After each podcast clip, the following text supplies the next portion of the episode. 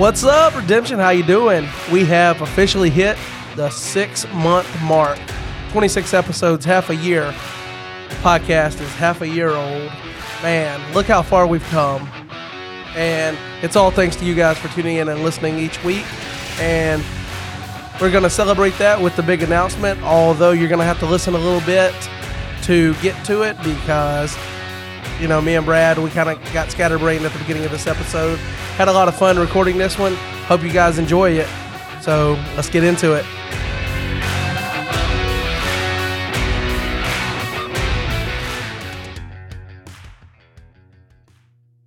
Welcome back to the Threshing Floor. I'm your host, John Hendricks. Guys, I've been telling you about the hype train. It has left the station. It is going down the tracks. Here it comes. It's about to run you over. You better get off the tracks right now. That's right. You got to get off the tracks, man. Uh, so thanks, Derek, for the uh, intro to the podcast, episode number 26 here. We have reached half a year. The podcast is 0.5 years old. And got my good buddy here, Brad. How you doing, Brad? How's it feel to be on a podcast that's half a year old? If I had a confetti cannon, I'd shoot it right now. Yeah, um, that that'd be pretty cool if you came in with a confetti cannon. You know, I thought about it last week when, when we were talking about it. I was like, I, I really need to surprise you with a confetti cannon, and I just it slipped my mind this week. I Oh. wish I would have. Yeah, and what's even worse is that you told me about it after the fact, so you can't save it now for the one year. Uh, See, I'll, I'll just uh, well, never mind. I can't say it. so um, thank you guys for checking in, and thank you for following along and helping get to this point. So episode number twenty six. Um, I would like to uh, start off with a story from last week's recording for the podcast because one of my employees at work said that I would not tell this story. Um, but he, he said that I should give him a shout out on the podcast because directly after recording last week's episode with Brad again, and he can attest to the truthfulness of the story, I walked out of my office at work at my warehouse and locked my keys in the office. And I could not lock the, the door to the building, which is, it was unlocked at the time. And I also didn't have my car keys because they were on there, obviously. So luckily, I reached out to him, and this was like midnight or a little after, right? Somewhere around there. Yeah, it was, it was close to midnight.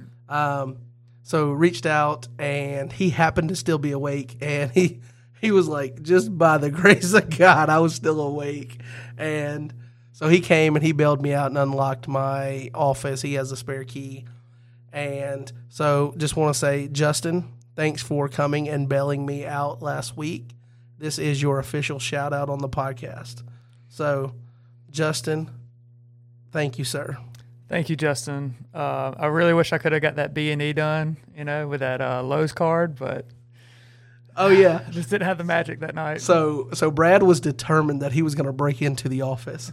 Like even after I called Justin and he was like, "I'll be right there," and he lives like five minutes away in some apartments nearby from the warehouse, and he just kept trying. He kept going to our tool area, and he was like, "Let me try this. Let me try that." And he needed. He wanted to, you know, obviously go to a, you know, a card. That's usually the first thing. Um, some people would be an idiot and use their license. Oh man, when I used to work at the uh, the grocery store that I, I helped manage, at one point people would come in and you could tell they had done some B and E's with their ID. Uh, so I was smart. I got a Lowe's gift card and let Brad tear it up, and it it's pretty mangled. I don't think they would ever be able to get get it to swipe, and you can still make out all of the numbers. So um, at some point, I'm going to have to have that typed in because you know I checked the balance on that card. You know, usually you keep a gift card in your wallet after you've used it, and there's like two or three dollars on it. You just can't, you mentally can't part with it because there's value, but you're never really going to think about it and use that value. How much money do you think was on that gift card, Brad? I would say 50 maybe. It was Had- more.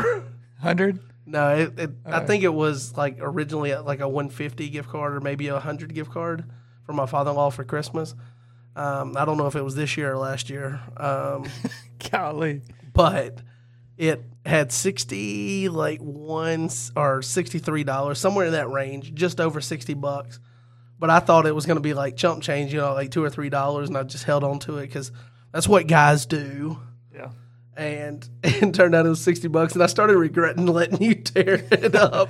I really want to go to Lowe's when you go and have you see how you explain why your car looks like that. I'm gonna tell them I bought it that way.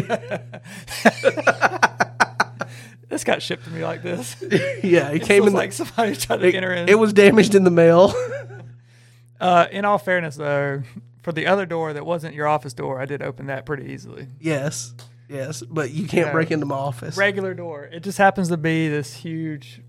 Uh, I don't know. It's got a metal frame and it's Yeah. solid wood. Basically, when I close that door, it's it's uh, soundproof enough to where if the guys are driving the forklifts out at the dock area, which is right outside my office at our warehouse, I can't really hear like it. It you know soundproofs a little or sound deadens the forklift operation. So when I'm on calls and such. so you're bougie. Yeah. Okay. That's fair. Um, so, just just a reminder that Brad cannot break into my office. So if we ever have you know some disagreement that leads to you not being on the podcast anymore, and I have to get a restraining order, guys, I will be safe in the office. This is true. This also lets the audience know that we are normal people and lock our keys in places. So Yes. Some some people more often than others, unfortunately. Um, I'm not saying I'm clumsy or anything, but I have locked my keys in this office a few times. but it's one of those those locks that you put the key in to unlock it and come in, and then it still is locked unless you manually unlock it. So the key doesn't unlock the the lock. You have to manually unlock it. So if you're not thinking, you just pull it to, even though you didn't physically lock it back. If you had never unlocked it, it's still locked, which is what happens. sounds like an excuse. Okay, excuse. All right, anyway, so we're going to get this podcast back on track. Um, I would also like to give a shout out another slight story um, in the non redemption chatter channel on Discord this week. At the time of this recording, it was yesterday, uh, but you know, it'll be three. Yesterday will be three days away by the time you get this recording. But it was apparently snowing in Tennessee, and Chris Fashman uh, posted a video of it snowing and said, Snow in April? I thought I lived in the South. And then he said, Now I have hail. And without missing a beat, four minutes later, so you know he didn't really think about this. It just came off naturally. And I thought this joke was so great that I just had to give him a shout out. But Ron put, Well, unless you can negate it, you will have to discard your top five cards. And when I saw that, I literally did a belly laugh. It was it was just out of nowhere hilarious. So this is a shout out for you as well on the podcast. And then I guess we'll just move into our new content and you know go over things that have come out in the last week. We have God's Glory and Our Assumptions Part 6 is now available on Land of Redemption. Also, Jaden put out a, a pretty cool video where um, he kind of tried to make up for not having St. Patrick featured on St. Patrick's Day. You know, I don't know if we should give him credit for doing it after the fact, but he built a pretty pretty cool deck that was it's called Oops All Priest, to where he tried to match up Priest on defense, Evil Priest with you know good Priest for the rescues, and it's a pretty cool concept. So make sure you go check that out. Um, also, Tyler has still been putting out videos on YouTube, and he has actually just released, as of tonight, he has released his first silent film. Yeah, I don't, I don't know what happened to the video, but he's got this video where he's showing you that you can still combo out and there's no sound. so you just get to kind of imagine Tyler just rumbling to him, you know, mumbling to himself like a mad scientist. He's like, "Ooh, I can do this. I can do this. I can do this." Um, I tell you what, some of the some of the coolest things about his videos are when he talks to himself, and then he'll answer himself. I don't know if have you watched any of his videos in detail to hear that. No, I, I watch usually some of them, uh, but then I get I have to like go do something else. Yeah, he's yeah, They they do tend to be you know a little bit like you have to like pay attention and watch, and it's You know, not like the podcast where you can just be doing anything and listening because you want the visual representation too. But he'll be like, and I can do that. I can still do that. Well, no, you can't, you idiot. And he'll just just keep on going. Like he, he'll say something, he'll answer himself, and it's real subtle, but you can you can really get the makings of a mad scientist in there. And I don't know if we should be excited about the future of the game or questioning this because this is a man that's going to make cards in the future. Is making cards. True.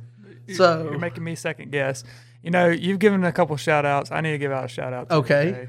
I'll shout out Tyler because um, I told I texted him or DM'd him that uh, I used a couple of his decks in the Lackey Grand Prix because I just wanted to try out like new stuff and I thought they were pretty cool. And then he asked me, "Cool. Well, what decks did you use?" And I totally did not respond because I totally forgot. So up till now.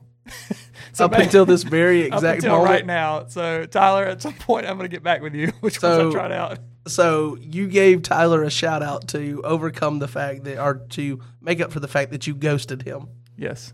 Okay. But I Ghosting- shout, what I was shouting out is the fact that some of the decks he put out, I used. So Okay. Did they did they perform well? if I remember right, yes. Now the pilot may not have performed well. Because I, remember you didn't finish very high in the Grand Prix. I'm sorry, tho- those shots were not fired. Put them back into the gun. What I'm really trying to say, no, I'm just kidding. Uh, I think my two wins were with his deck. So you know, Oh, okay, cool. So, the speaking of the Lackey Grand Prix, it kind of rolls into that Lackey Grand Prix number two is over, and the winner of that is JD, and he won that by going undefeated. You know, just rolling the combo deck. They finished it out playing under the old rules before the rule change. So, the way that it worked was JD played Rob. Uh, that was the first and four matchup, and then the two and three was John and Jay. So John won, JD won. So then Jay and Rob played for third place, and Rob beat Jay. So Rob gets third place, and that makes fourth being Jay. So your top four is JD, John Early, Rob Smith, Jay Chambers. So Lackey Grand Prix number two is in the books. I hear rumors that there's going to be another Lackey Grand Prix. Something about an electric bumblebee. You like that, Jaden? I put the rhyme in the podcast for you. um, so the Lackey Grand Prix number three is being ran. That's rotation, but it's also being ran alongside, or there alongside it, there is a classic Grand Prix, and I assume that you're able to play in both of those, which would have you playing two games a week. Um, I don't know. I guess it's gonna rounds are gonna determine how many people sign up. I'm not signing up for either, just because my schedule with baseball and stuff. I don't want to ghost people. I don't want to be like Brad. never goes to the game. But hey, if you send me a message and I get distracted, it's a good chance you'll never hear back from me. So, with that said, make sure that if you want to sign up for the Lackey Grand Prix, either the classic one or the third uh, iteration of the rotation Grand Prix, you sign up for those. There is a separate Discord for those. If you get with Jay, you're not a member of that already. Jay can, you know, put you in, into that Discord server, and that's where you report your scores and whatnot. There's even some deck building things for people that are involved with that. So there's that. Also, and Brad can talk about this because he has played his first round matchup. Rob M from Rob M Studios. We've mentioned him on the podcast here a few times. He is hosting a Zoom Discord Invitational. Is that what it's called? Sounds right. Okay.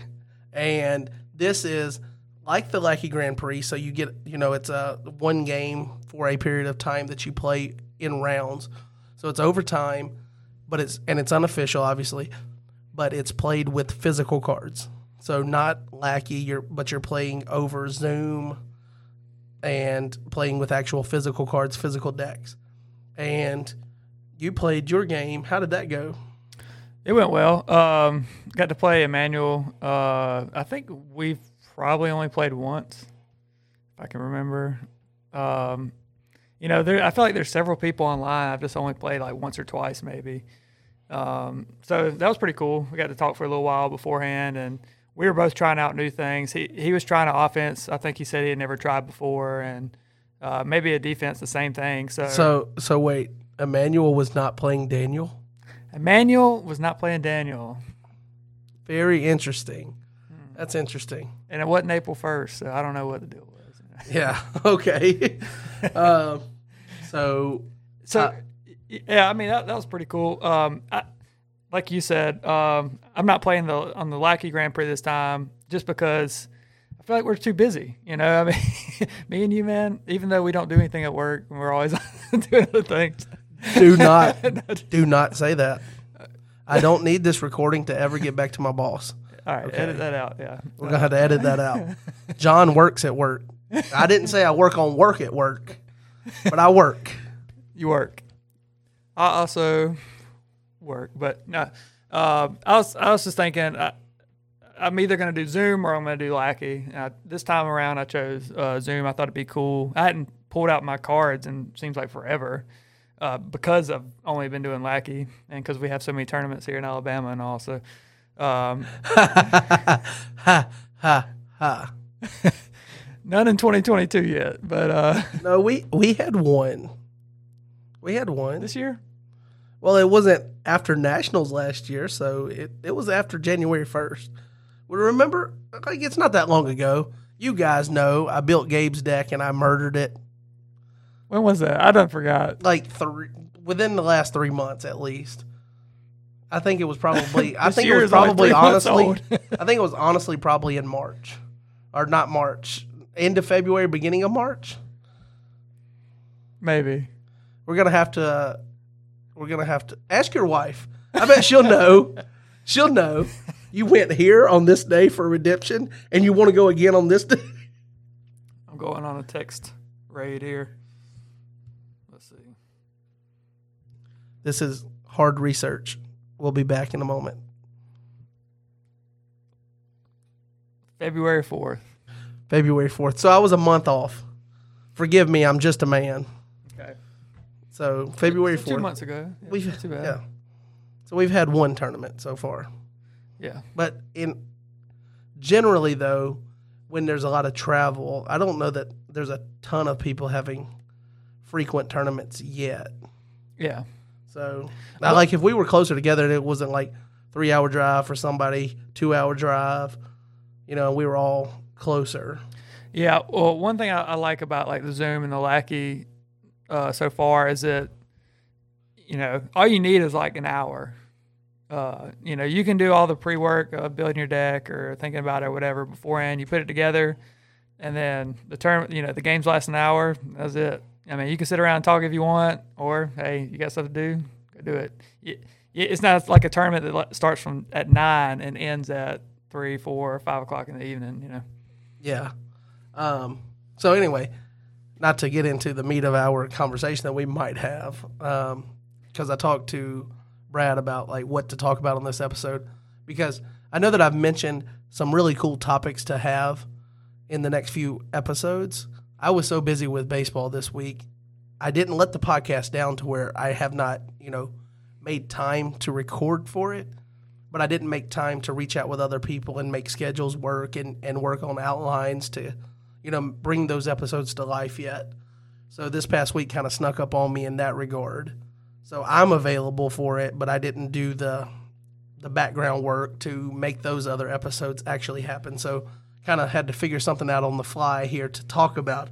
And I was thinking, now that there's a Zoom, Discord, Invitational, there's Lackey Grand Prix, multiple of them running simultaneously. There's two of them, and we're on the third one. So obviously, it's been successful so far. You know, people are signing up for the third installment of it, and then we have the online Zoom local, and now we have, you know, however often they're going to be done, but Zoom contender deck tournaments.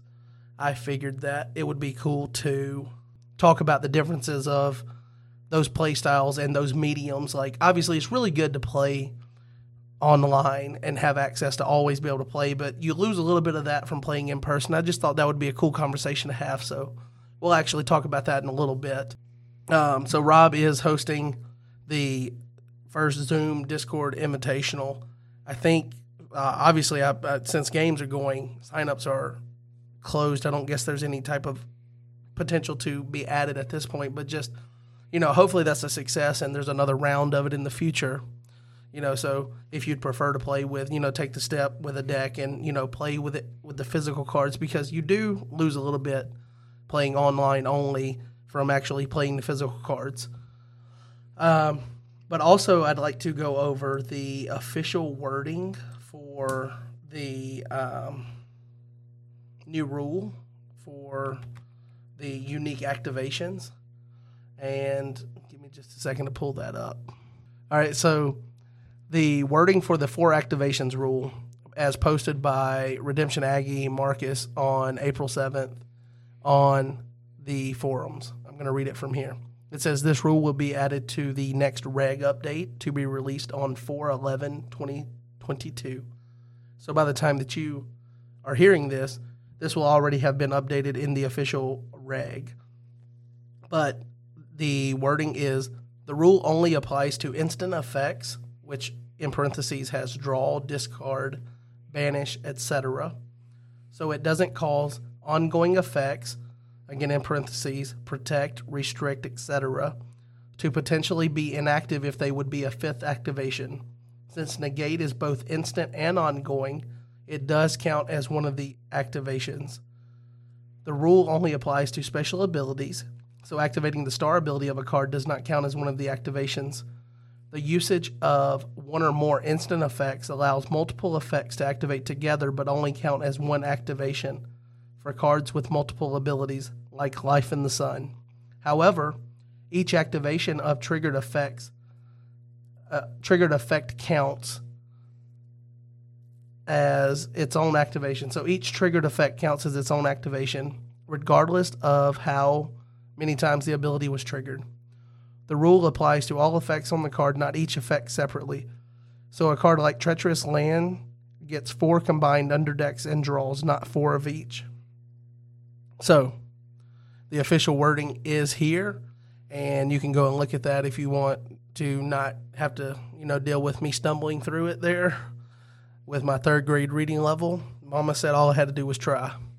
Um, but that is now official in the reg at the time of release for this episode. So you can go and look at that to get more familiar with the official wording of the new rule. So, um, I guess a good time to talk about you know how far we are from nationals. You know, I, I wanted to I wanted to do this last week, and I added it up, and we at the time we recorded last week we were 116 days away, and I, I remember I did it I did it the difficult way of looking at the calendar and adding it up on my calculator, and I came up with 116 days, and I held it up to my wife. We were sitting at the kitchen table, and I said, "Look, there's only 116 days until nationals." And she gets up with a smile on her face and walks over and she hits the little CE button that cancels. so it shows a zero on the calculator. And she said, Yeah, and that's how much money you get to spend on it. um, so I was sour about that, so I didn't mention it on the podcast. But as of now, we are at the time of recording 109 days away from nationals. It will be 107 when this recording is released.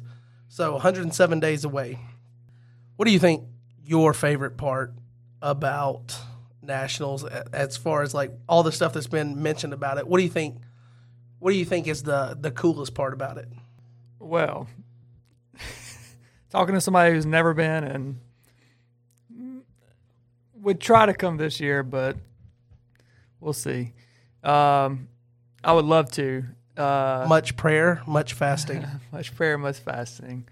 Um, yeah, I mean, from what everybody said, it just seems like a big party. Honestly, like everybody, or it, to me, it reminds me of a family reunion. Like everybody's coming together. Everybody lives in different places, but like here's family reunion day. Come together, play cards together. Obviously, it's pretty fun. There's probably some heated moments, I'm sure, with competition and all that stuff. But yeah, I mean, just being able to pull out, geek out for a little bit, talk about cards, combos, all that stuff. I mean, it's what better of a way can you spend the end of July, especially not at the beach or anything? I mean, come on. Yeah, who wants to do that? You do that every year. Yeah. It's not like Nationals is. Wait a minute. It is every year. Uh, I'm just kidding. That was a bad joke.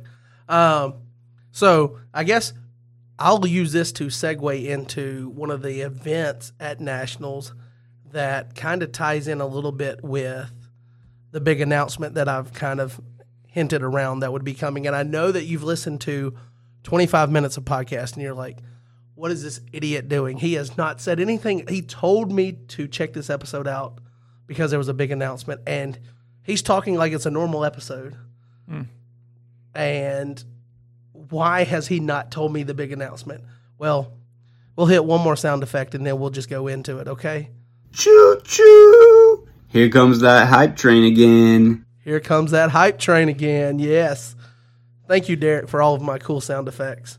I hope you don't mind. So, the big announcement is the podcast, the Threshing Floor podcast, being half a year old, 0.5 years old, is doing its first giveaway. We will be giving away something to the community. Actually, we will be giving away two somethings to the community. So if you listened a few weeks ago, we had Andy on, Andy Fish, the new owner, or soon to be new owner when the transition actually happens in June. Um, once uh, their life schedule kind of slows down to where they can take on the responsibility of it without any drop off in service. But Andy is going to be the new owner of Your Turn Games. I obviously also, you know, deal with uh, Derek currently, although I haven't bought a lot of cards lately, but in the past, I've, you know, done a lot of business with Derek. And one of the things I think is really cool that Your Turn Games brings to the community is the contender decks. So, Andy mentioned that there's going to be a contender deck version of Iron Man at Nationals. And I was just thinking, how cool would it be to give away a contender deck? And that way, if you're a player that has plenty of cards and you win a contender deck, well, now that's one less thing to think about so that you can play in the Iron Man. It's just a deck. It comes in a deck box. It's already sleeved. You don't have to think about it. Boom. There you go. If you're a newer player and you want to try out a new theme that you haven't played before, all right, you can do that as well, right? So, no matter who wins it, it will work. So I reached out to Andy and you know mentioned this idea, and he talked with his wife and came back and said that he would like to sponsor or, or uh, donate and kind of sponsor this giveaway and give away two contender decks. Okay, I was planning on on eating the cost or at least some cost somewhere in there. So him donating two, well, I decided instead of you know since I'm not having to put money there, I'm going to get playmats made. How I had the one threshing floor playmat made for myself. I'm going to get one made for each of the winners of the two contender decks. So we are going to be giving away um, in partnership with Your Turn Games and new owner Andy Fish. We're going to be giving away contender decks, giving away two of them. And if you win, you'll also get a threshing floor playmat. And if you win, you get to choose the contender deck. Because, you know, if I go in there and pick one for you, it might be one that you already have the cards for or a theme that you're not really excited for.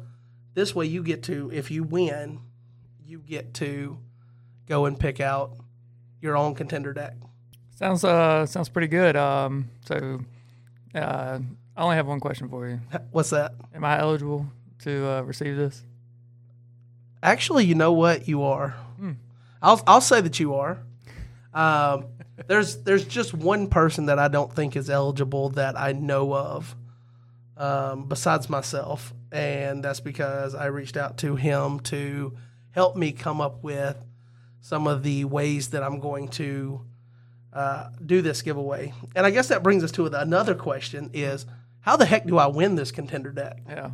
So I mean, who doesn't like free stuff? Yes, and when we're talking talking about you know a chance to get an entire deck that's pre-sleeved in a deck box with a playmat, That's over Like- a hundred dollar value. well over uh, with the playmat and stuff. But it's it's so cool because if a newer player wins it, then it could jumpstart. You know, here's an entire deck and the setup you need to go and potentially play at a tournament.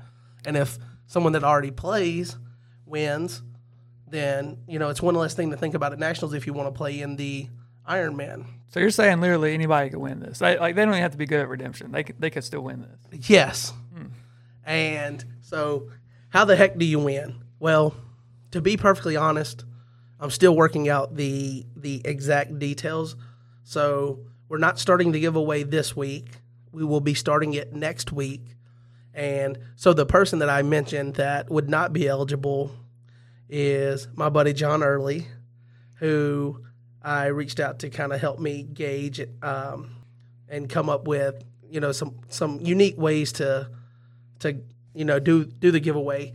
And I guess I'll go ahead and go on record, John, that I will personally send you when I get them made your very own threshing floor playmat. I know you want it, and I will send it to you for helping out. He needs to have that out when he's doing thoughts from Portland too. Yeah, when you're doing thoughts from Portland, you have my podcast advertised. so uh, it's going to basically be a drawing, but how you get your name into the drawing is the thing. And I'm debating. I- Even even right before we started recording, I was debating on whether to do it six or eight weeks, because the way that I want to do it is I want to ask a either a trivia question or a riddle that is easily answered with a redemption card, or it's uh, about the history of redemption, and then give you know the first however many people to answer that correctly to me a chance to be entered, or well they they will be entered, and do that over several weeks, and then you know do the whole drawing thing, and you know the first two names, obviously the same person won't be able to win both, but we'll do it that way, and so basically. I'm trying to decide between six or eight weeks. I don't want it to go on forever, but I also want to, you know, use it as a chance for more people to participate and be involved with it. Plus, you know, it's just free advertising for your turn games because their contender decks are pretty awesome. And, you know, maybe we want to milk it a little bit. so, You know, I mean, those contender decks are really what got us jump started. I would say yes, we talked about that before, but yes. Although I didn't buy one. I- I went and bought individual cards at your turn games because I wanted the deck to be different than the way that he built it for the contender deck. I wanted it to be built with um, closer in line with what uh, had recently been played at nationals. So I was like, okay, let me think outside the box. I'll just buy these cards individually. When you big flubber, it would have been cheaper to buy the contender deck and then just the defense separately instead of all the individual card prices. Because when it says, you know, $120, but it's on sale for like $89, there's a significant difference when you pay for those individual cards uh, versus the whole lot. But anyway, what'd your wife say about that? um, Is that why you don't have any money for nationals this year? possibly. Uh, you know what? I I would hate to know how much money I've spent with your turn games since I got into redemption. Derek, Derek Derek's probably disappointed that that I stopped buying cards after I got up to a certain level to where like you know I have a lot of I started buying a lot of sealed product versus you know buying the individual cards because there for a while I was like okay that card looks cool I've got to have it. Your turn games buy it well, he started a college fund with your, with your purchases. probably. uh, so giveaway will be happening. We will be giving away two contender decks. All of the details um, will be finalized in my head, I guess, this week, and then next week we will start it. And at that point, I will have a trivia question or a riddle, and the first, however, the first X identifier number of people because I don't know yet. It's a dynamic identifier. It'll change based on my decision this week. But I'll get all the all the details hammered out, and we'll start that next week, and it'll either run for six or eight weeks, and then we'll do a drawing for the winners, and we will be giving away contender decks to two individuals, and they will be their choice of contender decks, and they will also be getting a threshing floor playmat. So that's the big news. So, what could they lose for entering into this? Um, You know what? I started adding it up, and I'm coming up with a blank. I don't think you lose anything. So why wouldn't you? Why wouldn't you chase a free contender deck? So you're saying there's no cost? No, no. See, I've got to get those playmats made, and my wife has already told me what it cost. You know, I got to sleep on the couch tonight. So, That's my bed. uh, on Sunday nights now. Yeah. Um, So we'll move into spoilers for this week, new spoilers that have come out. And we've got a couple of cards from the new starter decks. We've got a card from K and a card from L, which you know we've been getting offense from K and defense from L, which is, you know, thematically playing against each other. So the first one is going to be Samuel's Edict, a very familiar name, Samuel's Edict, and it's a 3 3 Mono Brigade green enhancement. And it says a good enhancement, I guess I should specify.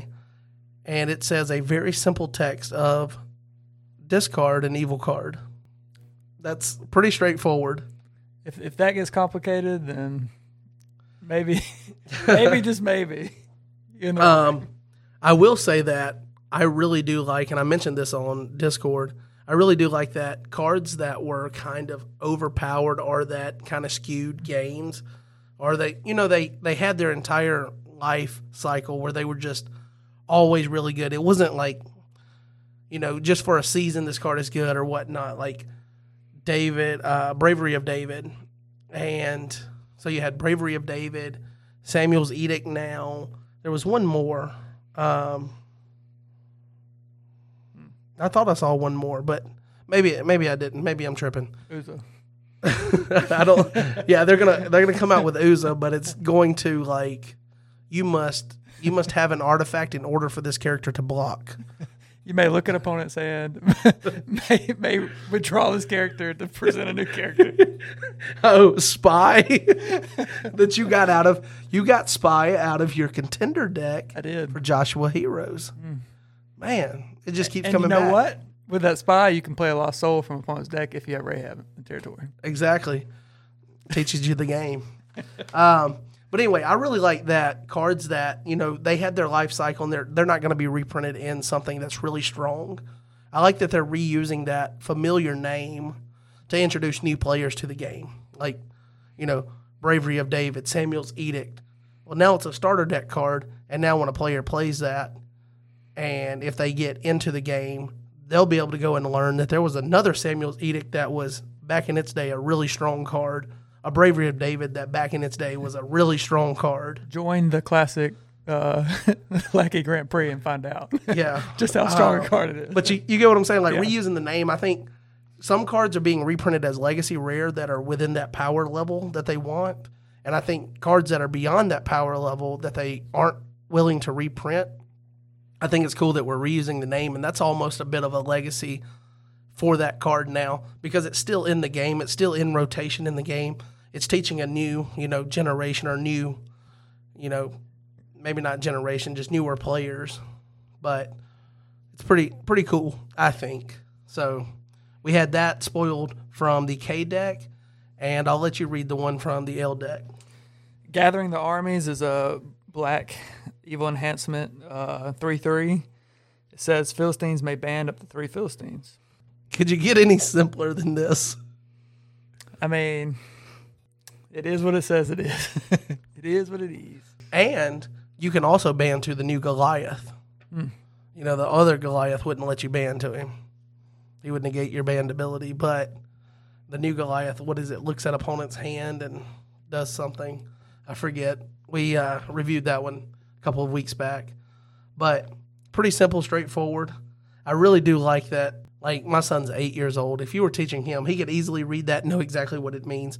There's no, you know, ambiguity with it. There's no uh, trying to understand what it means, Yeah. or like n- a- one of the problems redemption has, especially for people that have been around for a while, is like, well, I know what the text says, but what does redemption mean? It says, Yeah. you know, like that period is it there or is that a comma? Now, what's that semicolon mean? They appropriately named the redemption exegesis Yes. guide. yes. So you have to understand Greek ton. um, but these cards, everyone that we're seeing is just like simple, straightforward, and I think it's going to be really easy for a new player to catch on. I think even beyond that, I mean, just look at this card. So you notice it's, it's called Gathering the Armies. If you're playing this card, that means you have initiative, which means you're losing, which means you need more people in battle, which means, hey, may band up to three Philistines, gather the armies. Ah, I see what you did there. I see what they did there. Yeah. Because you wouldn't play this if you're winning. It's only if you're losing. Yeah. So I wonder if Samuel's edict. No, I'm not going to do that again. You remember a couple weeks ago I asked you what is it going to be mirrored in the other deck, the unique name. I wouldn't even begin to guess what that is.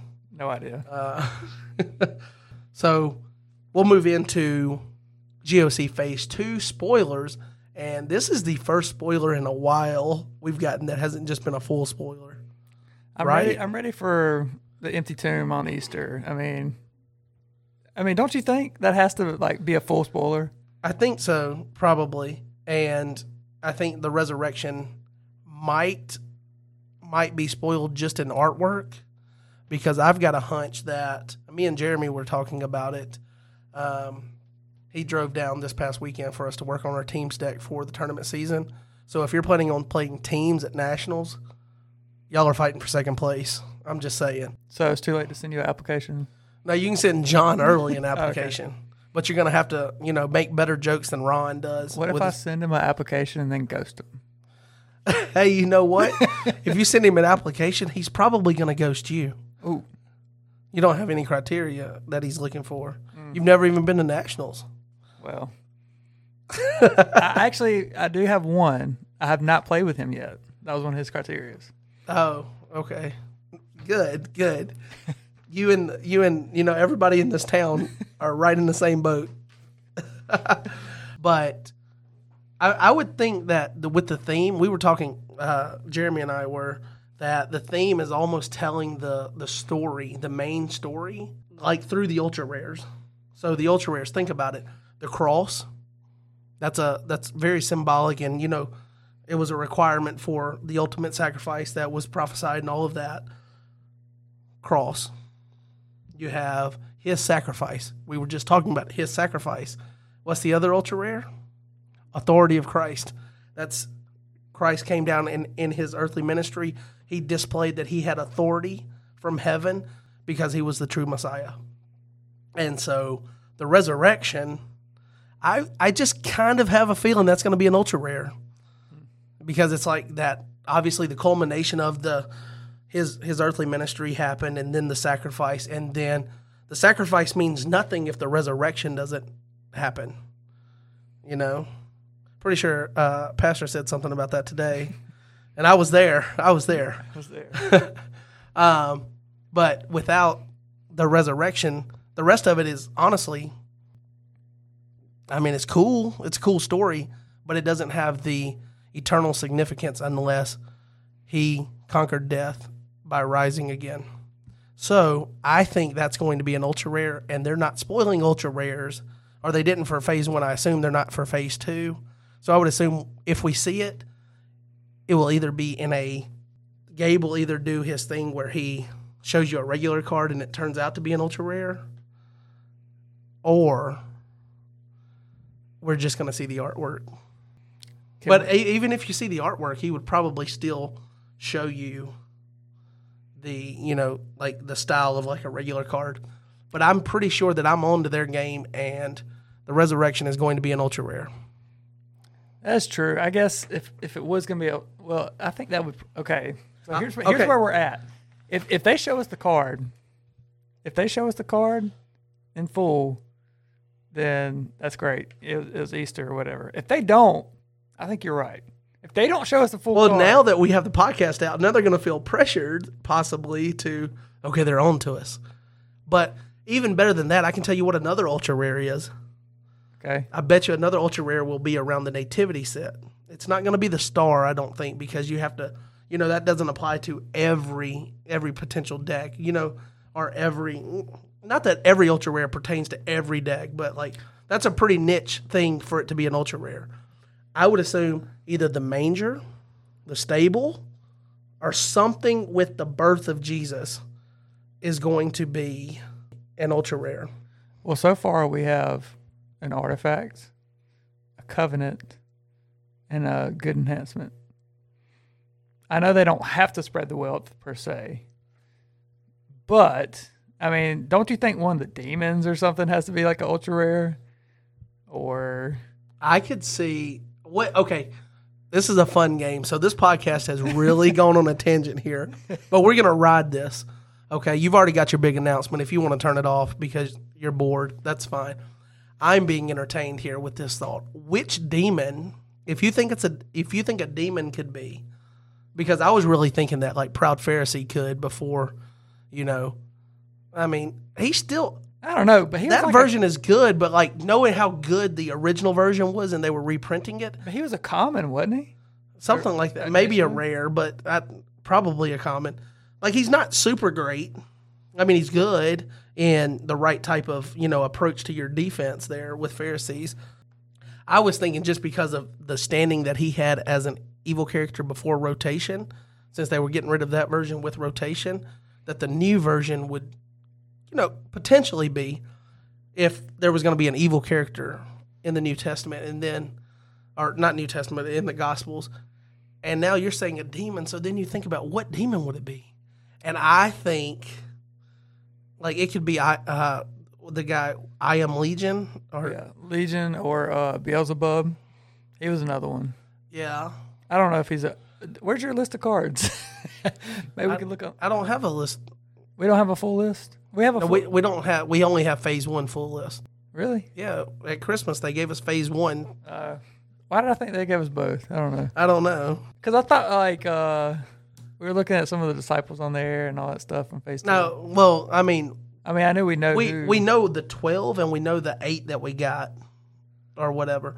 We know that there was four that we didn't get, and it's the ones that are you know still technically for the time being playable out of the other starter decks. The IJ. Um, you have Andrew, James, John, Peter. You know those were the four that were in the in there with the angels in the I deck, I believe it was. yeah, Like it was just kind of process of elimination to know those are in phase two. gotcha. Um, but as far as now, we know thieves are in there. So if there's anybody that you know would be a thief, you know, Herods are in there. So you know the the Herod characters, and we know Herodias is one. We got the artwork spoiled of that one, and I think part of the star or something like that. Uh, But I mean, pretty much every other bit of information we have is just from the partial spoilers, not from a list. I'd, I'd be interested to see if to know if we're going to see the list before nationals. Easter. Oh, because they did it at Christmas. Is there going to be an Easter drop? Yes, Easter is Easter going to be the time that you know not only we acknowledge Christ rising from the dead to be the ultimate sacrifice for sin, but could we see a phase two set list dropped on Easter? They dropped the last one on Christmas. Easter seems like a natural time to release it. Or they could wait and they could do it, you know, Fourth of July to celebrate independence from ignorance because now we know what's in the set. You never know. You never know. But I think Easter would be a really cool time to drop that set list. I mean, come on. Is there a bigger day of the year than Easter? I wonder if there will be a card like when from the time Jesus died before he resurrected. So like Yes, I, I think there will be because it'll be Peter's denial, and you get to play it for three turns. I don't know, yeah, but like, well, that was before. I'm talking about like Jesus had already died. and yeah, so, but like, but like that. he had that like regret thing where he went. He's like, screw this, I'm going back fishing. You know, he's down on the beach fishing or whatever. yeah, or in the boat or whatever. And Jesus approaches on the beach after he's resurrected. So, I mean, like, there's tur- turmoil within Peter at that moment. That could be like an enhancement, like maybe even like a dual alignment enhancement because, you know, he went away from what he was spo- called to do by Jesus because he felt the regret. maybe it's called Jesus cooks fish. Jesus be cooking. it's a it's a four three enhancement that's Rainbow Brigade. Jesus be cooking. You know, they used to say Russ let Russ cook, let Jesus cook. Yeah, that's a sports reference for you guys out there that love the sports references. The new Denver quarterback, Russell Wilson. Russell. Thank God he's out of the NFC West. Listen, if we don't have a um, what's that guy's name? Who did the thing champion? Uh, or uh, Uh, Carmen. Carmen. If we Carmen. Don't, if we don't have Lazarus come forth as a something, then then we're missing them. you have Talitha Cumi. Ah, yeah, we do. We've already got that, buddy. Come on, man. We messed that one up. We should have had a Carmen copyright. Yeah. you know what? I talked to at some point it came up with me and John talking, and apparently he he he. I don't know if I would say he's a fan, a big fan of him, but he he didn't shut me down when I was talking about Carmen because every now and then we'll we'll talk about him. We're like, do you remember growing up with that guy and just like this song or that song? And it's like, Human videos. and Yeah. that stuff. yeah, that was back when they they didn't call them dramas. Like you know now they have a drama team, and that was back when they first started calling it's a human video. No, duh. like there's humans inside of this video. Okay, but uh, the courtroom is still my favorite by him by far. Yeah. When uh, the it gets to the line, it's not Mohammed, Krishna, or any other who succumbs to death, and it you know announces then Jesus. Uh, but then the part where like the devil's like, check it again, just check it again.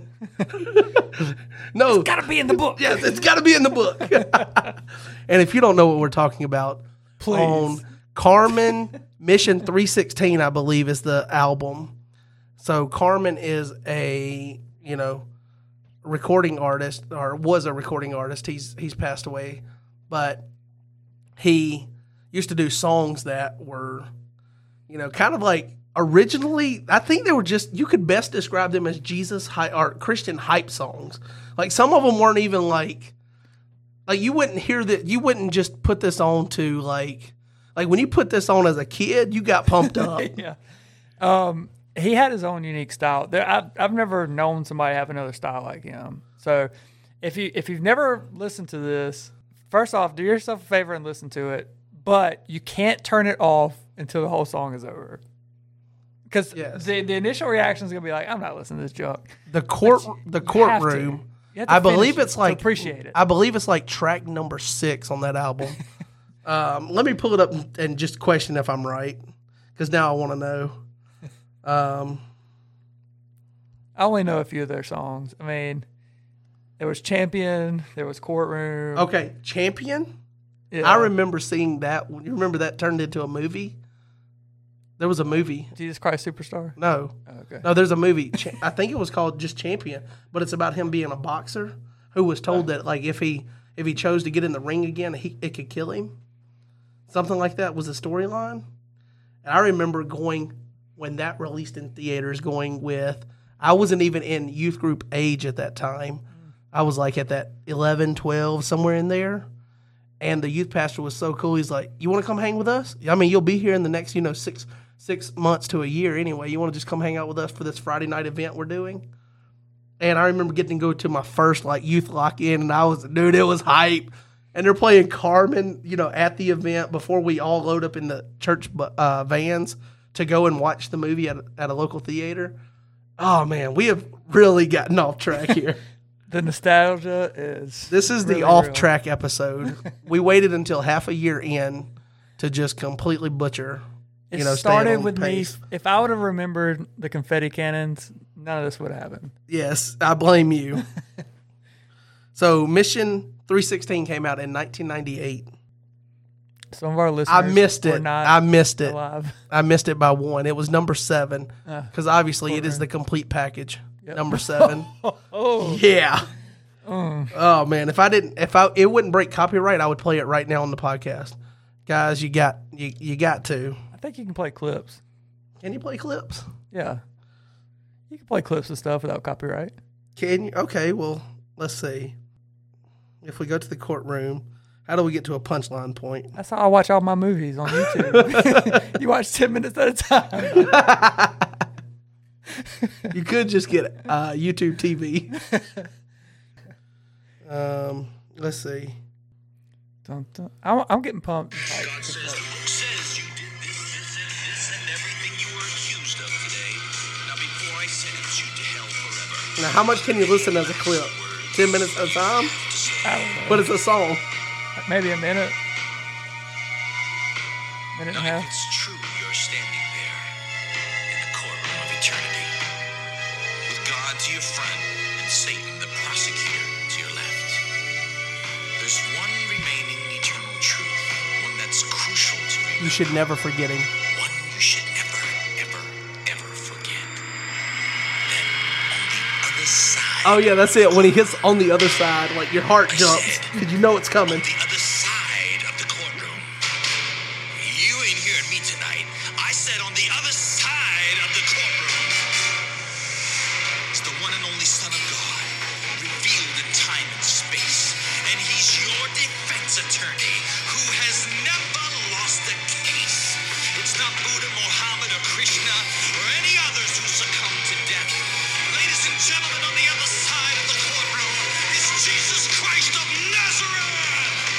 Okay, all right. I hope we didn't break copyright laws there. As a kid, when I first heard that, dude, I was like, okay, this. It, it was like that. What you said, like you hear it and you're kind of. So he performs all this too, like on his own. Like as far as like he'll do like demon voices and like Yeah. some of and he has he has like a Yeah. choir with him Yeah. usually. Like his songs usually have like he would go and do like concerts or whatever. He would have like a choir with him that did like the backup. But yeah, he would do like sound effects and stuff. He was such a cool guy. He was, and you can go and watch his videos. He's like kind of acting some of this stuff out. Like he's he's not just like sitting there talking. Like he's all over the stage. you know? Now, my first thing that I ever knew that he did was I feel like I was like five or six, maybe. Maybe I was a little older than that, but Satan bite the dust. Oh yeah, Where the he the, he rides in like a cowboy and he's gunning him down in a bar. Yeah, he's like, "I'm here to get you, Satan. I, I'm backed by the blood and the word of my testimony." and I'm just like, "Who is this Justin Martyr?"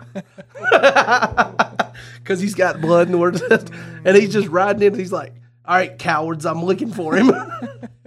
oh my god! that is a video. All right, so everybody has homework. First of all, they need to listen to Courtroom and Champion, and then um, if if you can watch the video on Satan bites the dust, I think that'll be the trifecta. Yes, yes. My son actually l- really likes that one, and he likes the courtroom. So I'm, I'm passing it down to the next generation. Kind of like the hymns, you know. Hymns have been around for. Yeah, but hymns, you know, a lot of I mean, lot don't, of them, don't don't look too far into a lot the of them stink, and then some of them have stood the test of time. And you're like, okay, this is cool. I wonder. We should take a poll. How many people listening still sing primarily hymns at their church? Hmm. You know, Now, that'd be interesting. how how often do you have to go to church to be considered that your church? Yes. it's just so it doesn't it doesn't count if you go to bedside Baptist. What's the other one? Hillside Pentecostal. Hillside Pentecostal. If you don't know what kind of worship they're doing these days, it ain't your church anymore. Nowadays, it's uh. Dude, dude, I walked in this morning at church and uh Buddy had the, the banjo and I was like, no. Yes. A banjo and then a mandolin.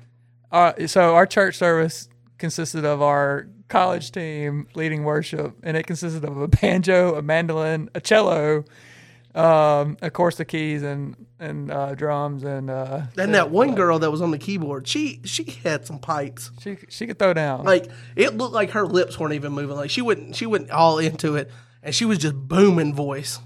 All right, another poll. How many times have you had a banjo at your church? Somebody's like, we do that every day. It it was pretty awesome. Uh, yeah, it was it was definitely out of the the normal expectation of worship. It was it was a good Sunday for you to be there, John. Yeah, you know, Palm Sunday. You know, Palm Sunday. good good Sunday. We did not wave palm branches with the I kids. know. I No know. I was thinking there was nothing involving kids, and usually, like, I don't know if like every, I don't know how often it is. If it's like something that's done every year, um, but most churches involve the kids something. But they probably did that obviously in, in children's church. But So poll number three is how many churches had palm branches in service, whether with kids or maybe as decorations. You know, I asked one of our students what Palm Sunday was. They had no idea, so I had to explain it to them. You know, did you have to explain to them why they call it Passion Week? we haven't got that far yet. Just tell them, have you ever seen the movie Passion of the Christ? That's why. That's why. Mel Gibson. Um, speaking of that, how old do you think is is the right age to show that film to a kid? I would say probably as they're getting into middle school.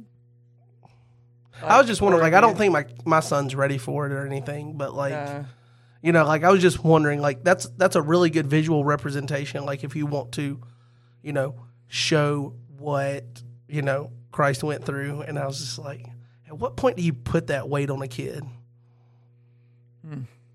You know, I've been Yeah. I, I, I've been fat for a while, so I've been carrying weight. I just I don't know when to give him some weight to carry. I would say I would show it. So our youth group goes from seventh grade to twelfth. So I would say seventh grade would be good good Yeah. age. even though you're breaking, you know, the it's it's restricted audiences for 17 plus because it's rated R. Yeah.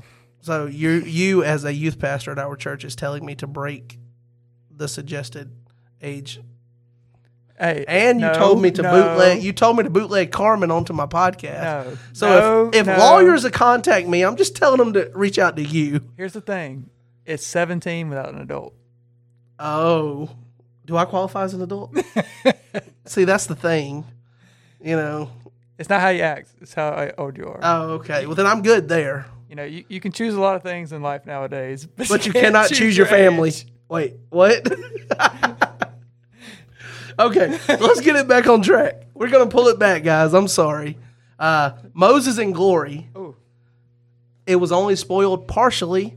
It did not show the ability, and now I'm wondering, what could the ability be? Because Elijah's pretty good. He offers you protection, you know, from evil cards. I think it is. I forget the exact wording. So, what does mm-hmm. Moses in glory do? Well, he's going to do something different. That's a bold strategy there, Cotton. Being that Transfiguration can pull both of them at the same time. I was thinking, Moses, did he die? Yes. Because Satan argued over his body with Michael. I think Michael. At 120. But Elijah definitely didn't. So what is the what is the you know, and I don't I don't want to claim to to you know read a bunch of stuff and know it know a bunch of stuff to where it sticks in my memory. But like isn't there like a group of people that think Moses didn't die? Like I know that it's like but isn't there a group of people that because they think he's going to be one of the ones at in Revelation the two witnesses or whatever that end up dying. Like they think it's going to be Elijah. Some people think it's going to be Elijah and um, Enoch. Enoch because they did not see earthly death. Hmm. And then some people believe Moses, for whatever reason, is going to be involved because he also. I, I don't know. Can I phone a friend on this one? I don't. I don't. You could just tell me I'm. I, I need to quit going in on that. Um, That's not my area. The two witnesses is not my area of expertise. I can the tell two that. witnesses are from Revelation of John, and I know what they do in the game of redemption. I don't know what who they are. You know, it doesn't tell me that on the card. I know they die. yes, they die, They do die. But and then their body bodies disappear. Right? dude, it's weird. Whatever happens to them, I don't know. I, I don't remember exactly, but it's it's like a That's whole. the best it's a- way. It's it's a weird it's, it's passage. weird. Yeah. All right. the way that like it leaves you to knowing that like John was getting this you know this vision or whatever, and then the way that he was wording it in stuff that made sense to him. You know, like saying that there was giant crickets. Well, that's what helicopters look like. Mm-hmm. You know, which is kind of cool because you see a helicopter on Grapes of Wrath in the game in the Yeah. artwork. Um, so Moses in glory is spoiled, and it's also going to be clay, silver, and white. Um, has cloud icon. Its identifier line is OT. Human, judge, musician, and prophet. So we'll move on to Stone Rolled Away. Stone Rolled Away is going to be the same exact brigades. It's a 2 3 good enhancement. It's clay, silver, and white. The artwork is from the, you know, the point of view from inside. It looks like inside the tomb to outwards and the cross with the sun rise. And it has a star ability that says discard an artifact, which could be very handy. Be pretty cool if stone rolled away, like Gabe mentioned, could take out the could be like in, if it came up in the game organically to where it took out the cross because you know once he resurrected he defeated the cross you know he overcame death that came by way of the cross. Um, the ability is Deep right there. you know i feel like i don't i don't know if we we would say this episode overall has been deep but we've definitely touched on a bunch of topics that we have not touched on for a podcast. You know Yeah. like most of the time it's like this is this is what i want to talk about and we get right into it.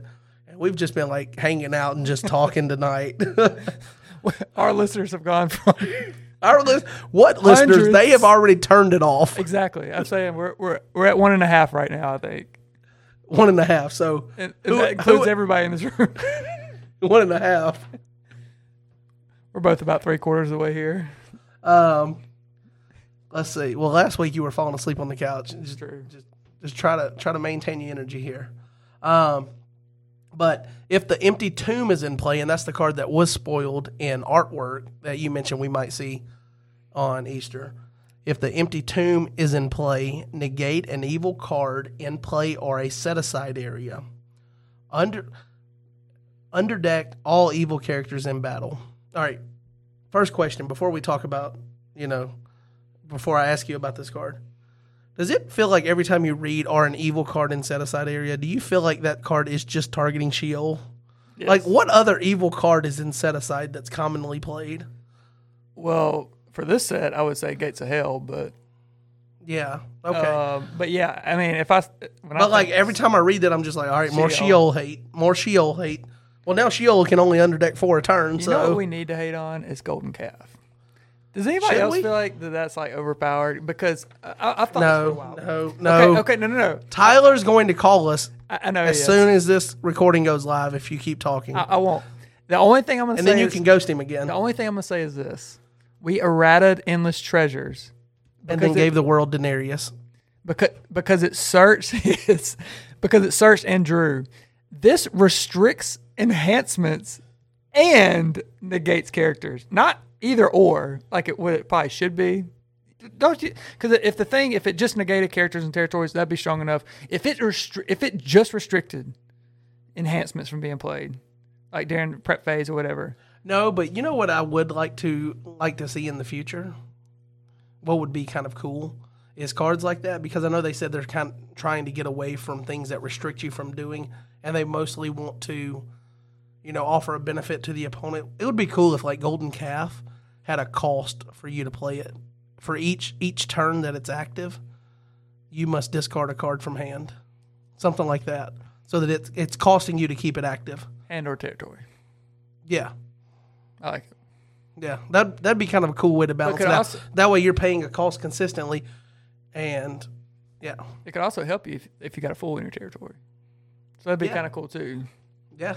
But like that would be kind of a different way to take on, you know. But I definitely think like that ability or some strong counters like that ability, like the cross, they're needed in the game in the meta game because otherwise it's just blazingly fast and it's boom. Yeah. You know, Yeah, I agree. I think it balances it out, but I also think that it shouldn't be so easy to just to throw it in every deck. And I think they're doing things to try to work around that. But I did mention like getting rid of the draw two on endless treasures just to you know Denarius to hit the scene. Eh. Yeah. And then four drop my coin is gonna hit the scene, and Yeah. I mean it just. Now endless treasures doesn't seem so bad. I'm sure they had a reason. Probably because they didn't want you to do that. Get your draw two, you know, take, you know, a curse or whatever, and then Delivered. Denarius and, and then delivered into Denarius to get, you know, the plus four off of it. And you've got the plus three basically off of well, you So you deliver you deliver it into Denarius first. You get your draw four. And then you set up your calf. Then you set up your calf, or vice versa. Whichever one you have in your hand, you do the other one. yeah. But make sure calf is last. Yeah. Or no, I'm sorry, endless treasures to calf. Yeah. But make sure calf is activated last so it Yeah. stays up. Yeah. Um, so, what do you think about Stone Rolled Away? Stone rolled away. Uh, this feels like an enhancement I'm going to play. uh, I'm pretty sure this is going to be in most of my whatever I build. I, I tend So- to gravitate this way. So you think that you think that the empty tomb is going to be highly playable like that for you? Well, I'm, I don't even. I don't care as much about that. But first off, it negates and then underdecks all evil characters. But only if the empty tomb is in play for you to Oh, get true. the negate. Yeah, mm, yeah, I guess you're right. But It's still an underdeck all. it's still underdeck all, and it's got a great star ability. So I sometimes make decisions based on star abilities because I feel like they can come Especially in when you can play them with Nativity Theme and Star of Bethlehem. Oh, you got that cross up? Well, you can't play star. Okay, Bethlehem let me then. play Teaching in Parables or something, you know, to negate it temporarily. Drop my Dom, you know, activate this star and discard it. Yeah, So it got negated temporarily and now it's gone permanently, boom. you know, so. See, like, I'm a big fan of Stricken. I just feel like that card to me, I don't see it played a whole lot, but that's one of my favorite cards. I'll give you I'll give you one one snippet into our team's deck that we were working on. At one point Stricken was in both decks. Nice. That doesn't tell you anything about the strategy though, because black and silver are black and gray uh, evil characters and enhancements are everywhere because of the GOC phase one, Sadducees, Pharisees. But man, you the, star ability is one of the best star abilities in the game, and then it's versatile in the fact that it can negate a card or reserve a, a character. I mean, Yeah. that's It- just one of them. I just feel like it's if you're, especially if you're playing Old Testament, uh, black or gold or black or silver. I feel like it almost has to go in. Yeah. So the next card I'll let you read off, and I believe it was him that mentioned it, Jared, on Discord when this one was released. He said Martha is a unit, and uh, yeah, she she pretty good. So we got uh, Martha the Diligent, four five white on one side, Meek Clay on the other side. Uh, her star ability is, or her identifiers are Bethany and Jerusalem. Star ability, top deck and New Testament artifact from reserve. ability, opponent must reserve an evil card from hand. May ban to Lazarus. Bethany heroes cannot be negated in battle. So she CBN all the time. Yeah, and the fact that she's Jerusalem, so there's playability with other church um, things like with the disciples. A lot of them are are Jerusalem. Then you have Bethany. Um, I just opponent must reserve an evil card from hand. Okay, so one of the big decks that's going around right now is the Rubable into Eliud, the Revolutionary, to make them get rid of an evil card from hand. Right. Yeah. Okay, well, that takes two characters banding in to do it. She's going to come in and make you reserve one from hand on her own, and then may ban to Lazarus. And Bethany heroes cannot be negated in battle. So clearly she's in battle. So you're going to get rid of that card no matter what, unless, you know, there's protection. Well, And then may ban to Lazarus. which is And then we'll roll over here and hit Lazarus real quick because, you know, he's going to be the same. He's a white hero on one side and a meek clay on the other side. He's Lazarus the called on his white side that has the ability, and then Lazarus of Bethany on the other. And his identifiers are Bethany, Jerusalem, and then he has an X identifier, and his X identifier is. Well, hold on, I clicked the wrong thing. His X identifier is number of Bethany heroes in battle. So if you go in with Martha, banned to him, there's two right now. But you could also play this with Church of Christ, right? Maybe. Could you create Bethany tokens? I was just thinking that Bethany wasn't really It wasn't really a church, right? church, but I don't know. Hmm. I guess we'll just have to find that out. So you would have two right now if you just went in with these two that we know are in the set so far. But obviously, there's going to be a third um, because there'll be a Mary. But the star ability is resurrect a gospel human hero. Could be pretty good. You may con- and the ability is you may convert a Bethany hero to meek to negate evil cards. So Martha comes in, you got to reserve an evil card from your hand. I'm going to ban Lazarus, and now my heroes cannot be negated in battle. Lazarus is going to come in, and I can draw two because Martha and Lazarus are in battle, and now I'm going to convert her to uh, negate evil cards, and then I can still ban to Mary of Bethany. But that's where you have to keep in mind. Look at the way that these cards are lined up. Martha of Bethany is the meek side. Lazarus of Bethany is the meek side. So when he bans to Mary of Bethany, more than likely they're going to continue that trend and it's going to be on the meek side. So you'll end up with two meeks and Lazarus as the uh, Lazarus as the only ability side hero in battle. So he, he could convert himself. well, I guess I guess so, yeah. So But can we talk about his converted side real quick? let's talk about his converted side. How he how he went from first century to like 14th century. Hey, come on now. come on. That man is a scholar. Man, Lazarus. No wonder Jesus loved him so much. Look at this dude's style.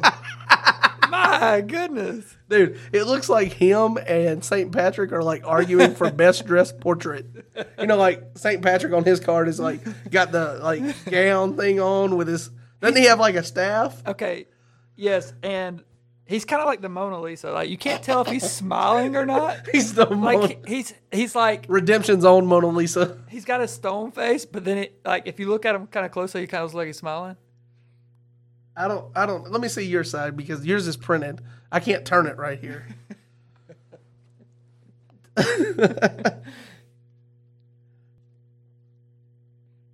okay, let me check something out real quick. Oh, Another rabbit hole. investigator. Uh, I'm going to Google, guys. That's a dangerous thing for anybody else that's on the internet.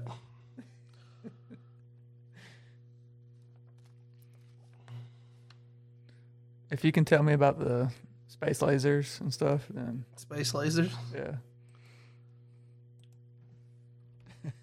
I'm just going to look up. If anybody's got a conspiracy theory that needs to be solved, we charge twenty dollars an hour.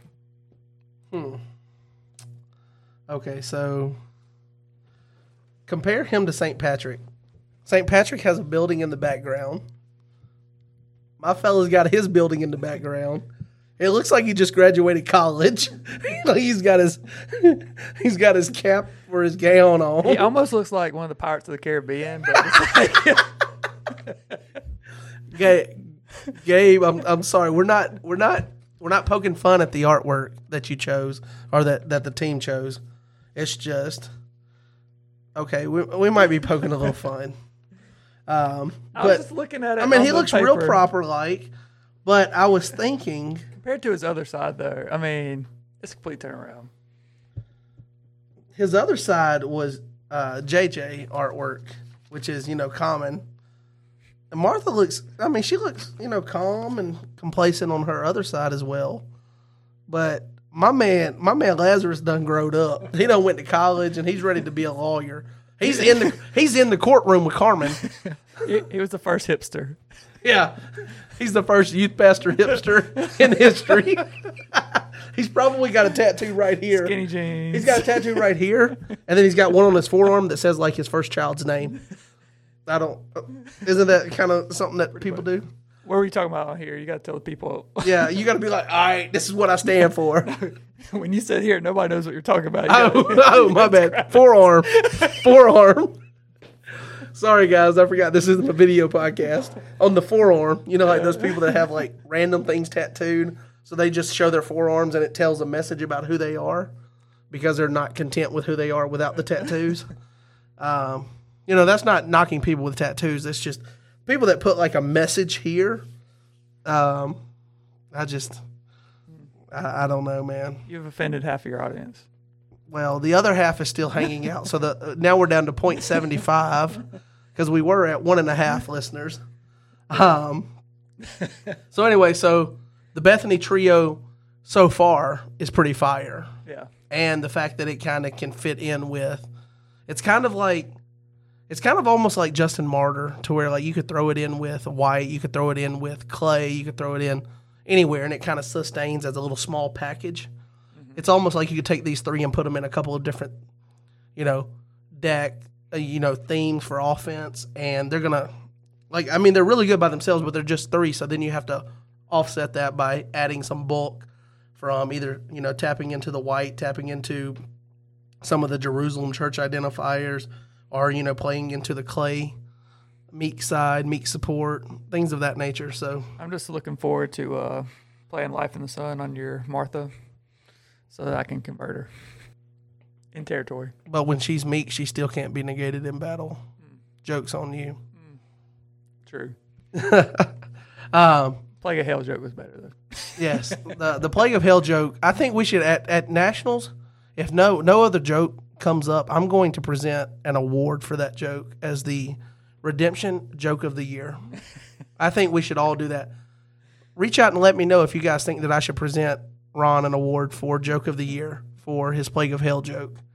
And if we get if we get enough support, I will I will frame I will frame that and present it to him at nationals. Because you've done it before. Just I, I will do crazy Ask things. Tyler. Yeah, ask Tyler. You get a custom card if I think you've got every card in the game. You know. So I guess for just like 15 minutes, let's let's keep it quick because this this podcast is gone.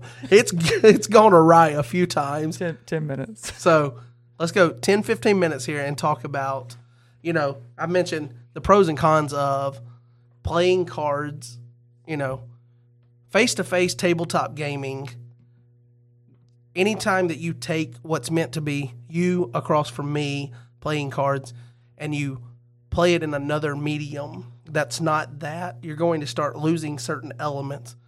Now, I am 100% all for all of the stuff that we've got going on, all of the engagement, especially for the fact that, like, my friend Renee in Germany and everyone's friend, you know, in within the game, he doesn't have access to play, you know, in person with people. And this is creating lots of engagement for him to be, you know, feel like he's plugged into the community and able to play a variety of people in games that, even though they might be unofficial tournaments, they matter you know, to like if if he does well and you know ends up placing third place or something, that means something because you went through the field in a tournament style. Um, so definitely there's value there. I'm not knocking it in any way. I'm just acknowledging that when you take a game that that's meant for face to face playing, like if me and you were playing, you know, I'll give you an example. I'll give you an example. My kid, uh, my son, he's eight. He has, unfortunately, he has a cell phone. Uh, I did not want to get the phone. I actually did not get the phone for him, but my sister in law asked my wife, who asked me, and that was not the hill to die on, folks. It was not the hill to die on. So, anyway, he has a phone. He doesn't have it all the time, but he has a phone. And he likes to text me these uh, on on Apple devices. You can play games through Messenger uh, or through text messages. You know what I'm talking about? Like, uh, game pigeon. or whatever. Yeah, you can do like eight ball. You can Yeah. do basketball, darts. He will send me um, like checkers. Okay. Well, yes, we can play checkers, but it's not the same as like if we go to you know a nice southern restaurant. I don't know how how big it is in other parts of the country, but you know, you go and play Cracker Barrel checkers out on the the rocking chairs on the front porch or whatever, and you play. Okay, you're going to get a different experience playing that in person right there with the you know the the set in your hands versus you know playing over a text message where I make a move. Now you've got to send me a text. Now I make a move and then back and forth. There's just it's different. You just I'm acknowledging the differences of it. So, what do you think? What do you think is the coolest thing about having those? And then maybe um, what do you think pros are of each playing online and playing in person? Uh, well, I'll start with online, I guess. Um, I mean, it's Lackey is a pretty cool ca- game changer in the sense that um, you get to try out the cards before you buy them. You know, um, that that's really cool. I know I've made a lot of decisions that way. There's some cards I'm like, dude, I gotta get this card, and then I'm like, I play with it, I'm like, never mind. And then there's other cards I'm like, how do I not have this card? I got to get this card. Uh, because you start playing with it and you realize, man, it's, it's really good or it's really bad. So I, I really like that aspect of it. Also, um, online is great because you can play with, like you said, anybody from around the world. I mean, that's just really cool. So um, there's that. But um, I will. I, I- I'll agree with you on that. That's that's one reason why I signed up for Zoom uh, this go round instead of the Lackey, uh, just because I hadn't pulled my cards out in a while, and um, you know, I mean, it's there is something about playing, even if it's on Zoom. I would rather be in person because there's nothing like being across from somebody and reading the person or like actually picking up their deck and going through it instead of saying, "Hey, here's you can flash flash your deck through the screen real quick and." You know what I'm saying? Like, uh, there's a lot more you can do and see and be a part of, and not miss when you're in person, which is you know all the all the good stuff. Yeah, I would say that. I know it's it's it's been forever since like on a Wednesday night we did our thing where I would come and hang out at your house till four, sometimes five a.m. and play literally all night. Yeah, I don't even know if I could do that anymore. Um, that was just a couple years ago, but Yeah, when we first got into the game, like we just jumped, you know, head first, and we were, you know, we were, we were either gonna drown, or you know, we were gonna like belly up and you know be discovered and somebody rescue us at some point, you know, while we still had a little breath in our lungs. But um, we were just all the rules and everything. It was just like so engaging for that moment, trying to figure out the game. Like there's this mysteriously wonderful game that's got like yeah, it's got some problems because okay, Cascade Negate was a thing when we started. Like okay, there's things that like we absolutely hate, but we all the good about the game, the cool things outweighed the bad. there was also almost zero content out there. so we Yes. had no way to find. Well, there was content, Anything. but it wasn't updated. It Yeah. wasn't like weekly content coming out, which is fantastic that it's happening now. But I fell in love with playing the game like in person. Like yeah, nothing will ever fill that space for me. Like when when Jeremy came down this past weekend and we worked on our teams deck. When he first got here, we played a couple of games, and just that's the first time since that tournament that we you know we went back and found out was the beginning of February. First time I've had physical cards that I'm playing, mm-hmm. and there you cannot replace playing with the physical cards. And I think the benefit of playing in person is that, you, like you mentioned, you get to read your opponent. You get to. There's a lot less chance of missing triggers just because you don't know something, you don't realize something's there. Like in Zoom, they could have a card over here. There's a glare on it. You don't remember what that card is, and then oh well, I've got this, and now well, you don't undo it because. But you know what I mean? Like there's just parts of that get lost, or you know, kind of fall through the cracks. But I also will say, like for a lackey, lackey is fantastic because, like you said, it lets you test things out, but it will almost fool you because if you build a deck in lackey and you're like, this deck is so consistent, this deck is fantastic, I'm about to take on the world with this deck, and then you build that deck, boom, physically the night before a tournament and play it, you're not going to have the same level of success in your like goldfish hands that you first of all goldfish hands usually always lead you to a false sense of expectation if okay every time i goldfish i'm getting what i do because half the game half the games that you play you're going to go second and there's going to be resistance on the board i think it's why tyler mentioned the way that he does is every now and then he'll throw a golden calf down on the other side of the table or you know, a, a distressed lost soul. He'll drop the cross down, and now he does his goldfish hand, working through those elements. yeah, And I think that's a really good way to test because you don't think about that if you're just goldfishing and lackey a lot of times. And then you'll take that deck, and if you go second, you're like, all right, well, I can't push through that. I can't push through that. And you realize that your deck can't push through resistance early to then go off for whatever you're trying to do. Um, but I think there's an element of the cards are never as consistent as Lackey makes you think they are. In Lackey, you're going to discard the top card of someone's deck just about every time if you're running delivered. Wouldn't you? Like, I feel like you hit that 90% of the time. Yeah. And then they do the same thing to you. Well, you can play an entire game where you never see delivered, or entire tournament where you never see delivered in your opening hand, which is, you know, fine because most of the time you've got ways to go and search it out.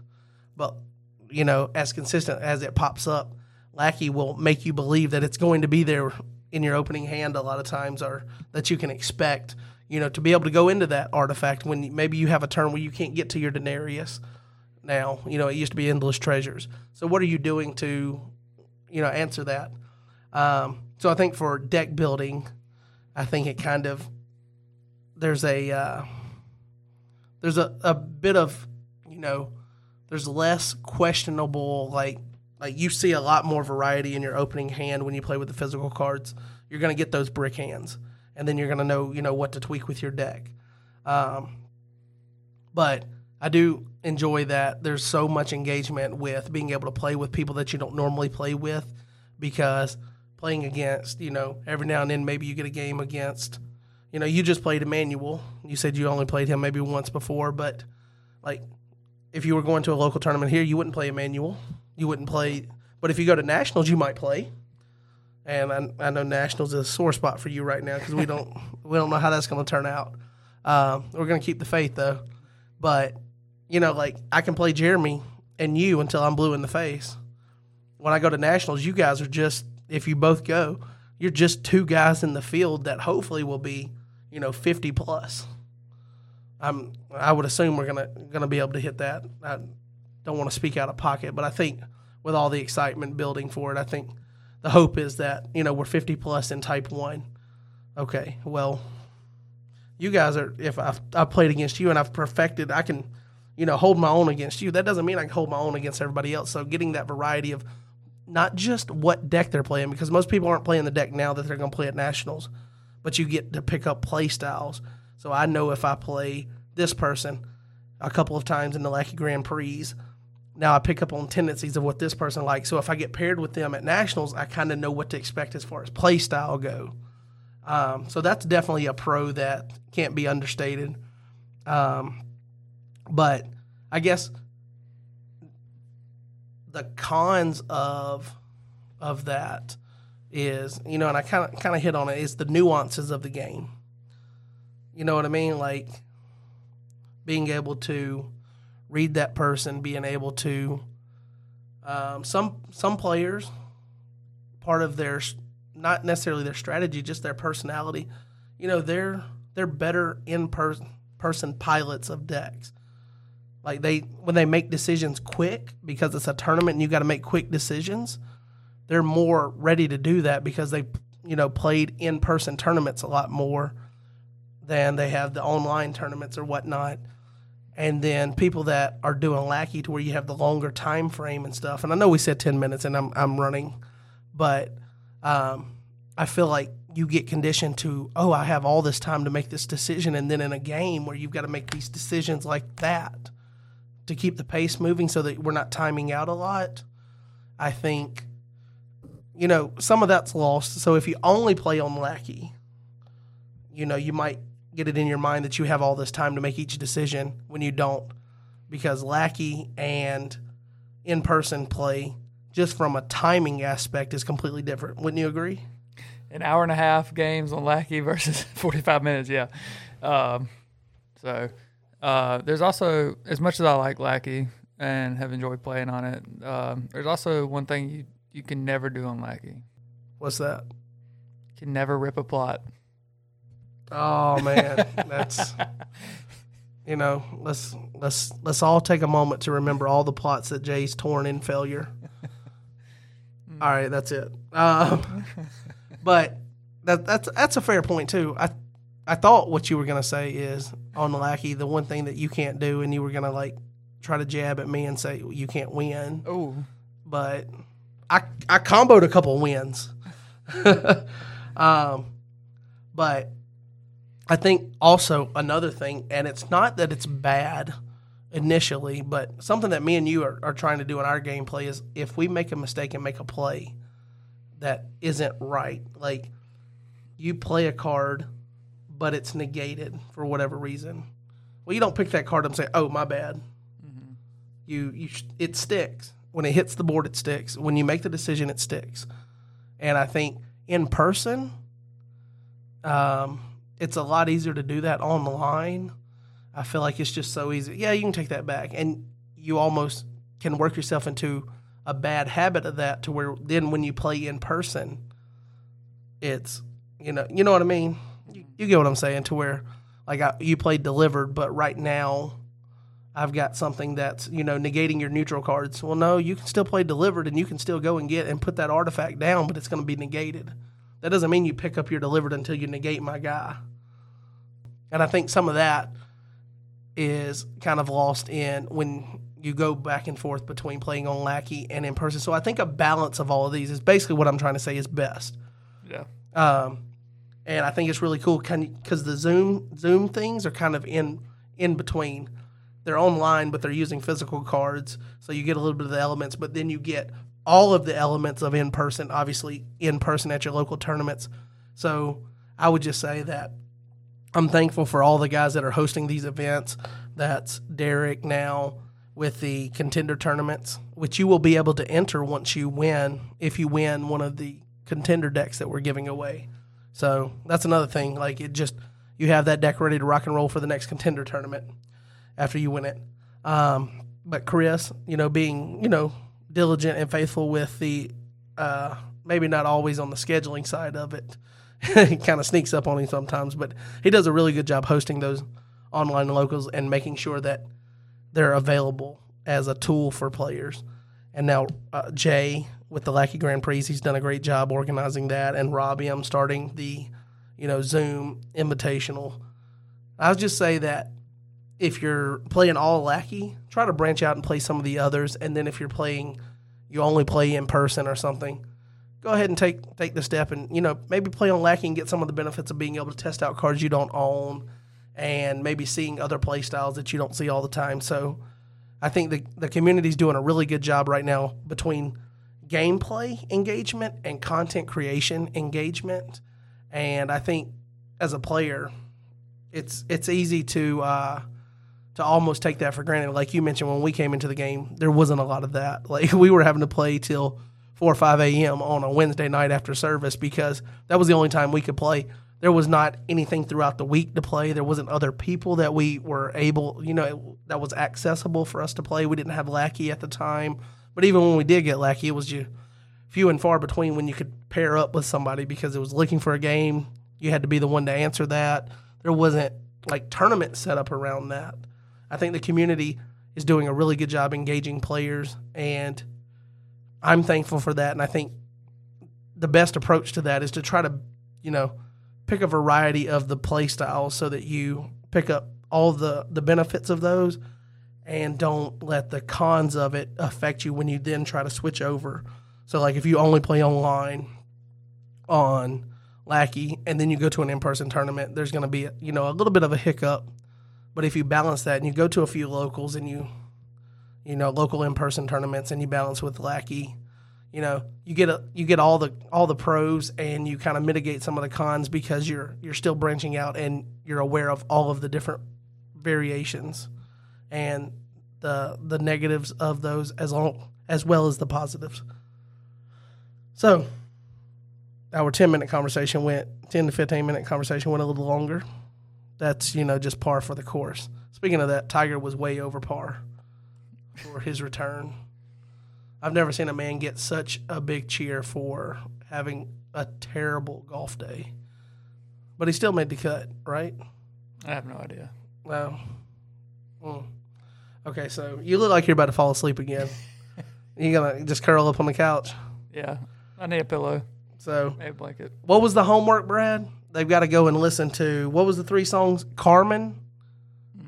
What, what's the three Champion. songs? Champion, and then Courtroom, courtroom, and, And then watch the video of Satan bites the dust, and that is on YouTube. it is. It's in poor quality, I think. Like it's a like it's like 480 c uh 480 definition instead of you know like 720 or 1080 or anything like that. But it's there, and then you had like three polls you said you were gonna do. like who does hymns in church.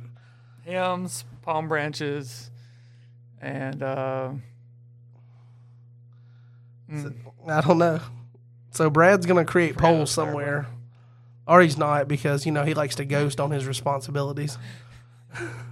I don't do Discord well. I'm just saying. I don't Discord well.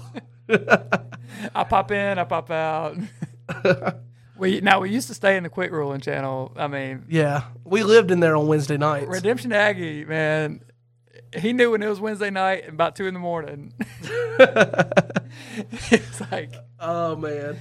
And the, t- the tension that we would put into it, like you would ask a question, but then I would like try to clarify it real quick to where it slanted it my way, like because you thought you were right on the ruling, and then you know you just naturally do that. Yeah. It was never like just this basic question. Let's get the answer. It was like us trying to like prove our sides. yeah, So had to. good old days, man. It was life or death. Yes, like literally, like those cards were gonna die, Yeah. But I had the arc, so mine came back after three turns. Well, now everybody gets the arc in their deck because it fits in every deck. the arc of salvation. oh man. to talk about that. Okay, yeah. Let's let's just go ahead and break it up here. Um, so, big announcement is that we're going to be starting next week working on the official uh, process for determining the winners. But we are going to be in partnership with Andy Fish, new owner of Your Turn Games. Him and his wife deciding to donate for a giveaway to contender decks, and I will also be supplying the winners with the threshing floor playmats. Also, I'm on the record of owing my buddy John Early a threshing floor playmat, so I've got to get three playmats made. So there's that. But that's the big announcement. Thank you, Brad, for joining. Remember, if you want to sign up for the Lackey Grand Prix, they are there's a, both a classic version and a regular version, which is going to be the third iteration of the rotation Lackey Grand Prix. The sign-ups are now. You can reach out to Jay Chambers about signing up for that if you are not in the Discord server for the Lackey Grand Prix already. So, I think I think that's it. I think we'll stop the episode here, and we'll just look forward to talking to you next week. Want to say bye to the people again, Brad? Hasta luego. That means until next time. Okay. So Brad's going to bring a different, different, you know, ending phrase to the podcast every week that he's on. I think we should, we should force you to learn a different language's salutation every time. Is salutation is that? Do you say that for a goodbye? That that encompasses welcoming and goodbye, right? It feels right. I don't know if it does or not. Okay, we're gonna stop the podcast. We're rambling tonight, you know, but we're gonna stop rambling now. Peace.